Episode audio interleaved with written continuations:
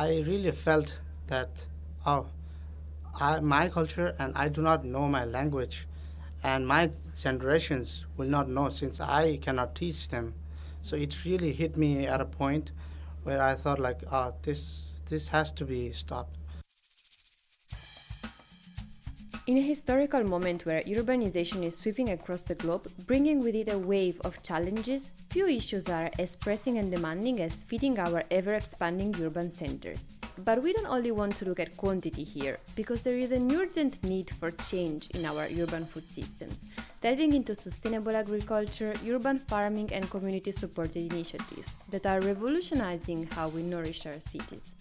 Pasang Sherpa and Cecilia Barocio are young pioneers actively involved in promoting indigenous food cultures and closing the gap between rural producers and urban consumers in Nepal and Mexico. So let's learn from them.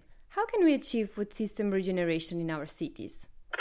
Locale. Local. Shock. Local. Cambiamento. Tagir. Jirgelikte. Chakula Food. Food. Change. Slow Food, the podcast.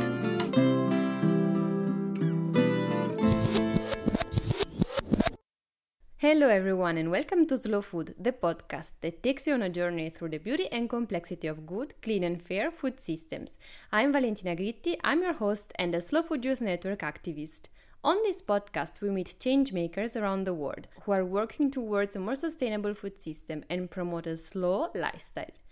Today, we want to focus on food system regeneration in our cities with two diverse young food leaders and entrepreneurs who will inspire us with their examples.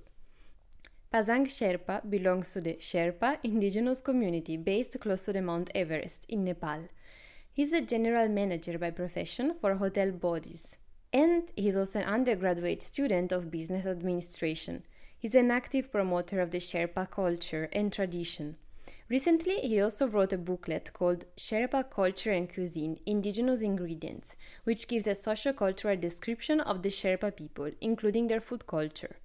The second guest of today is Cecilia Barocio Hernandez.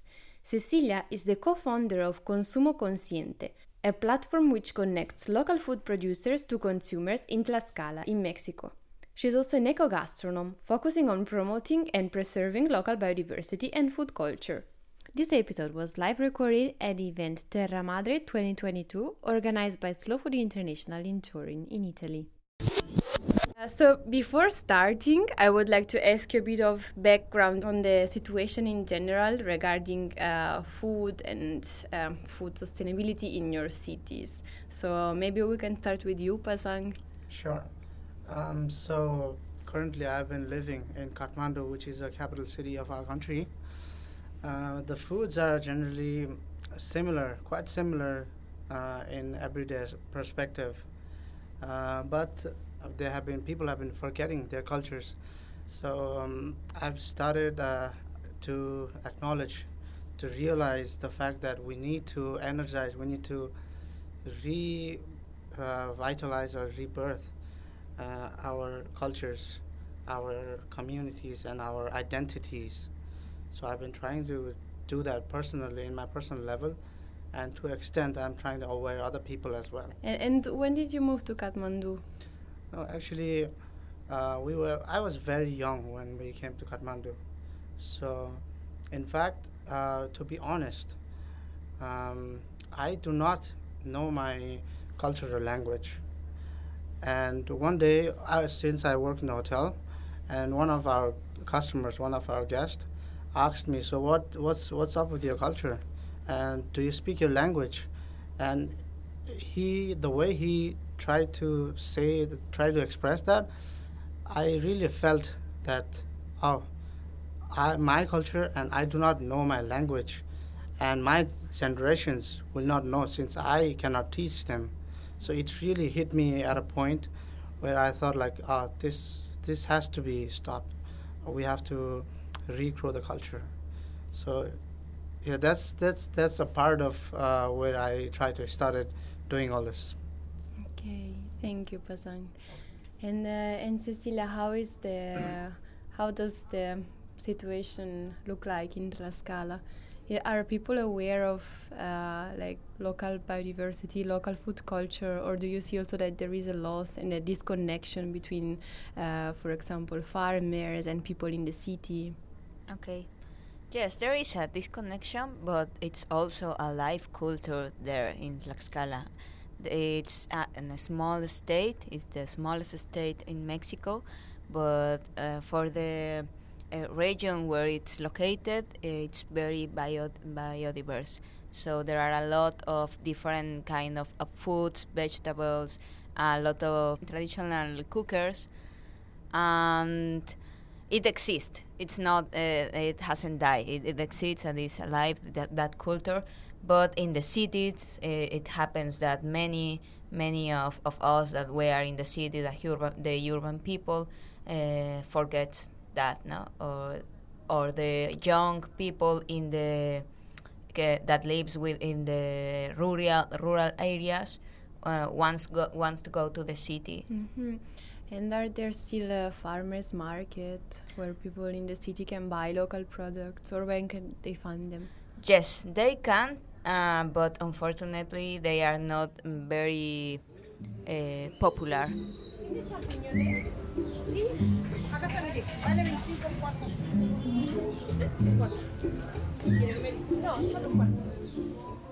You know, uh, there is uh, two or three, maybe three markets, uh, local markets, but they have like 15 years, and there it's people living in the city that doesn't don't know that it that exists. You know, um, that's that's the thing. The- there are the places, there are the producers. The the is the state is so small. It's possible to to consume to the products. No, it's not difficult to make them arrive to the city. So it's just to make awareness of the urban people that let this let them know that there are uh, things that they can eat near from there instead of going to the supermarket and this stuff. Yeah.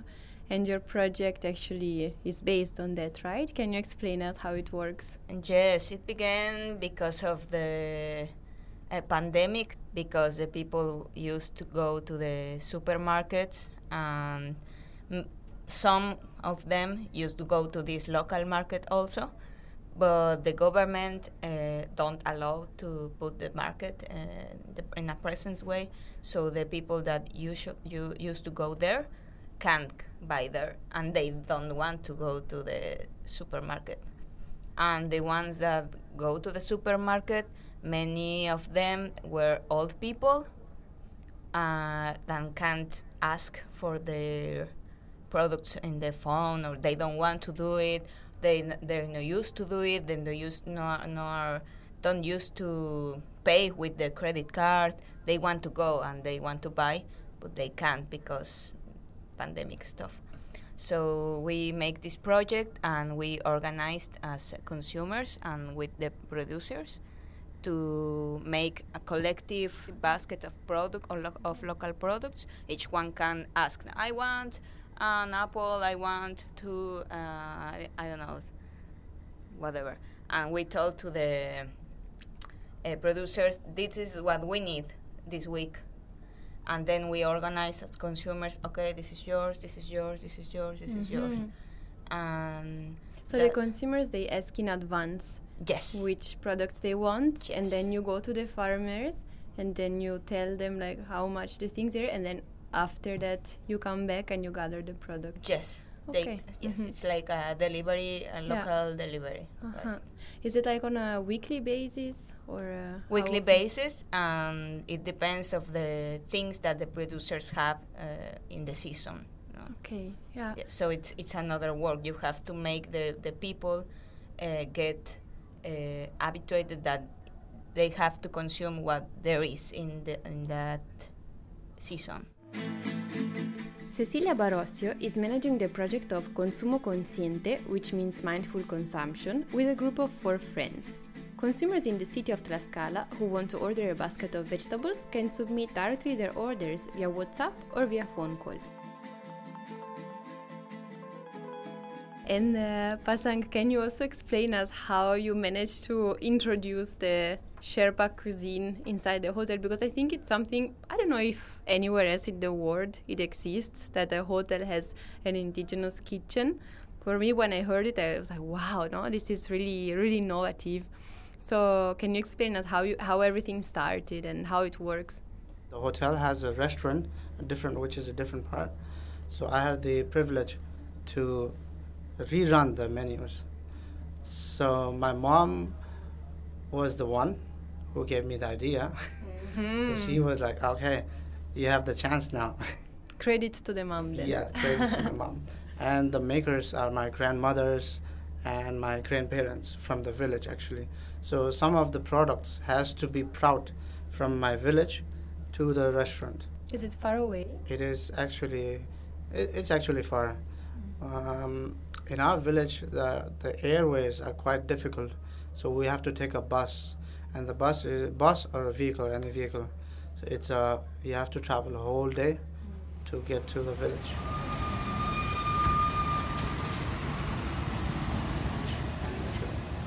And air, we do, still do have airways, but it is very dangerous.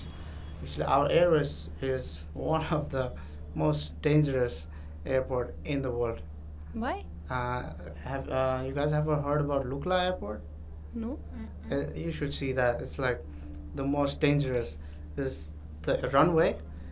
It goes and here's a big mountain, so you have to U-turn it. So the plane comes like this, and it has to U-turn like this. Okay, so some The of these planes they crash against the mountain. Yeah, there has been there has been a lot of incidents like that. Okay. I am very scared to travel on a plane like to my village, so I would rather prefer a bus. Okay. so yeah. that's uh, that that way. We Mhm. did it on on a smaller scale. I was not very confident that people would like it because they have not seen the menus, they have not seen the ingredients before. So I was I was like on a skept not not so much skeptic level, but Mhm. we ran it somehow. My uncle, very supportive. His name is Wangdan.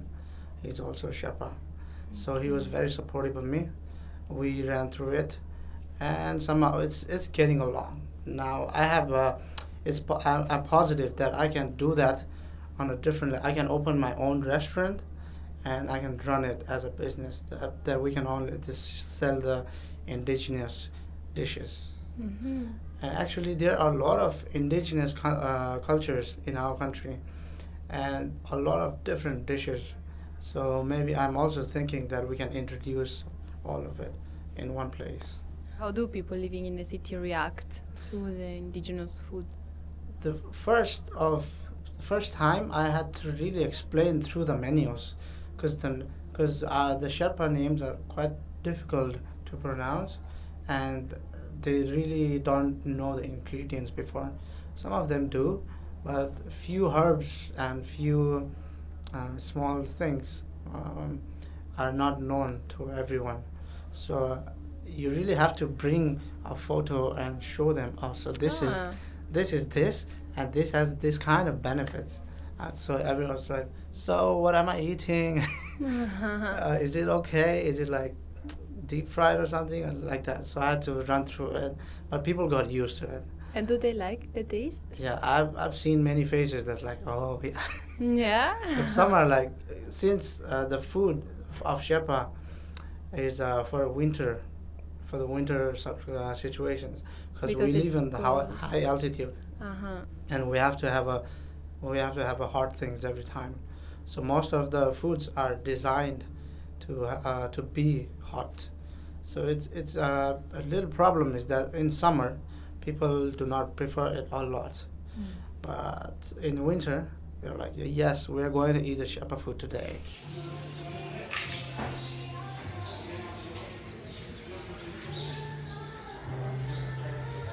there's one special uh, food that is very similar to the pancake. Uh, it is totally made out of potatoes, and with it we like spicy and masalas a lot. So we have a pickle as well, and the pickle is made from uh, sherkim. It's What is uh, Sherkim, yeah. So this is the situation I have to face every time in the restaurant. So sherkim means um, it's a pickle made out of uh, butters, which we ferment and preserve it for a long Butter? time. Yeah, Oh. butter, but I don't see this is. I have to explain it. So it's we have to. It becomes uh, mushy. How do you say Uh-huh. it? Yeah. So if we preserve it long enough, it has a different kind of taste. It's kind of a little bit smelly, but we like the smell, Uh-huh. and we preserve it for a long, long time. But so let me understand. Like you have like a butter, then you, you cut it in, in pieces. No, no, no. you put- Not like a not like a butter that uh, Western people use. Uh-huh. It's more like uh, it's the texture is more like a tofu. You know tofu? Okay. Yes. Yeah. So it's Mhm. similar. The the shape, sizes, and uh, when you bite it, it's more similar. So when you keep it long enough, it has a it, it becomes differently tasty. Uh, but it's more made of a yak. Yak. Yak. You know What guys? yak? No. Yak is hear cow. again. yes, cow. Uh-huh. But from the higher altitude. Okay. They have like uh, big horns and uh, Mhm. very warm, like too much of fur. Okay. If I if I had a photo, then I would show you, but I don't have it right now. so it's yeah, it's very native to us. Okay. It normally lives on the high mountain, grazes on the high, high mountains. So the butter, cheese, everything's made out of it. And uh, and Ceci, would you like to tell us something also about the the local gastronomy in Tlaxcala? So, what are some typical products or something that you are really, really trying to preserve and that you see that it's also risking to disappear? I think there are three ingredients uh, where all the traditional uh, dishes are derivated. Okay, so uh, the corn or the maize, there are a lot of different varieties in Tlaxcala, and each one is used for a specific thing. Uh, for example, there is a kind of maize, and it's used to make some kind of uh, also like a pancake but made of maize and you can do it sweet or you can do it uh, salty Uh, what's the name? Of tamales Ah, tamales. tamales and and it's uh, it's delicious uh, delicious there are another kind of maize and it's make uh, it's uh, used to make a kind of soup a hot uh, soup uh, pozole Mhm. and it's very traditional to eat it in, in, in specific dates. And also the the mole, mole is it's a dish and it's made uh, from a lot of uh, ingre- ingredients, uh, principally different kinds of chili. The tortillas you you already know tortillas, tacos. It's also made with some kind of, of maize and then there is the the ingredients derived from maguey. It's a kind of agave, uh, like tequila, like mezcal. Uh, They're made with the y- outer yes, maguey. they are made Mhm. with agave, uh, but it's a different uh, variety of, of agave in Tlaxcala. And from that plant, you can um, have a lot of different foods. And also, the, we have this culture of eating a lot of insects. Mm. Yes. Uh, so, like for example, which kind of insects? um, for example, I, I don't know the, the name in, in English, but the saltamontes, Like gra- chapulines, grasshoppers? uh-huh, Yeah. grasshoppers, um, gusanos, Like worms? worms from Ah. the maguey. Ah, Yeah, that li- live uh, the ma- the worms live in the roots, roots?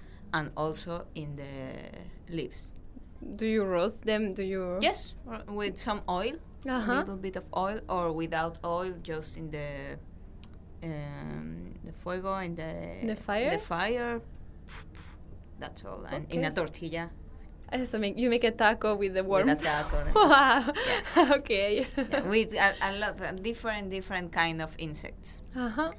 and um, maguey, maize, and a lot of things that grow in the this ecosystem in association with maize and maguey that are uh, uh, silvestres, Like wild uh, wild uh, plants Mm-hmm. that grow there because in traditional systems they don't use pesticides, Mm-hmm. so leaves grow, uh, and they eat that. They they learn how to eat that also.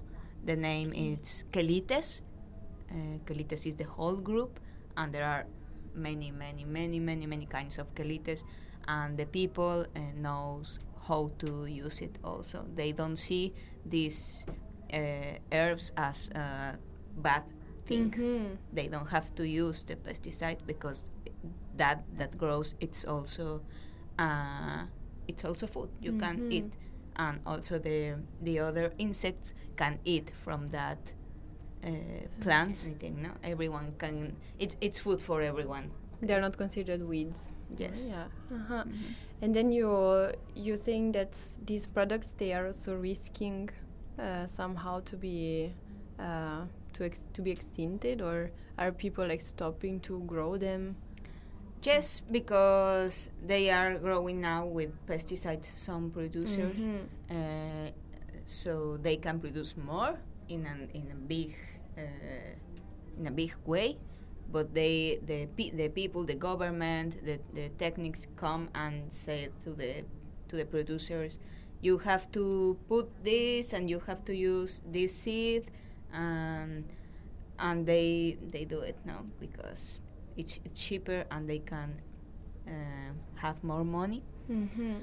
and then the people in the city uh, don't know anymore the these wild wild things and they don't know how to cook it. It's the same now Eh, the the producers are there with a lot of quelites and the people um, i don't know who to use it. I, I have never tried this.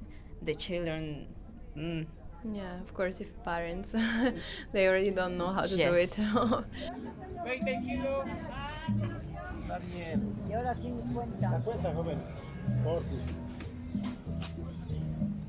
and do you believe that uh, it is actually possible to feed the city, in this case, the city of Tlaxcala, just or mainly with the products that are grown there? Yes, I think so, but it's just to organize, to organize as consumers and as producers to to make it possible. No, we we in the city have to organize uh, to look for the local producers, and the producers have to organize to produce enough and more. They can see that they can produce more because they, it's it's There's sure that they are going to Yeah. to to sell their the product. No hmm and and motivate the young people to also grow food and we in the cities also have to grow some food to be producers also of something no or transform or i don't know uh, but i think it's possible but it needs a lot of work Pasang Sherpa is using mostly ingredients from his indigenous community in the restaurant, with the exceptions of fresh vegetables and oils. So I asked him if he noticed that the fact that he's buying products from his community is having any impact on the indigenous farmers and producers. Yes, it has. Uh, in some case, it, it does have helped. Um, people, when I go back to my village, they will know that ah, this guy has come back to get some more. And when I do that repetitive, they will be making it. They will be making it ready for me to come and take it.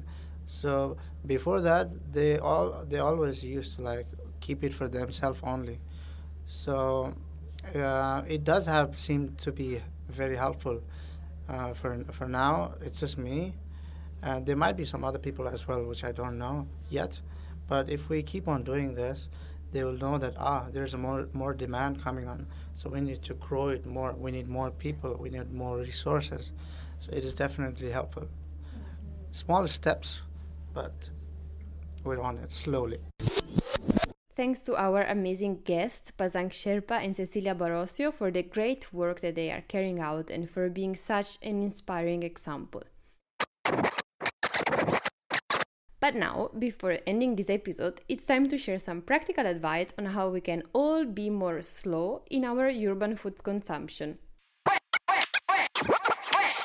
So, first of all, look for platforms that distribute products from local producers near the city where you live to consumers. Fortunately, most cities now have one platform like this. If not, look for local producers near you and try to buy directly from them, or look for local farmers' markets. In case you really want to go to a supermarket, then choose local and seasonal products. Find out which restaurants in your city support local producers, but also rediscover local dishes from your area and suggest your friends and family to go to those restaurants that serve them. Don't be afraid to try new things. Ask your grandparents what they used to grow and eat and get inspired by them. Be happy with what the season offers you, even if this means not eating strawberries in winter times. Make your friends and family try more local food to show them the beauty and the special taste of it and to inspire them to do the same.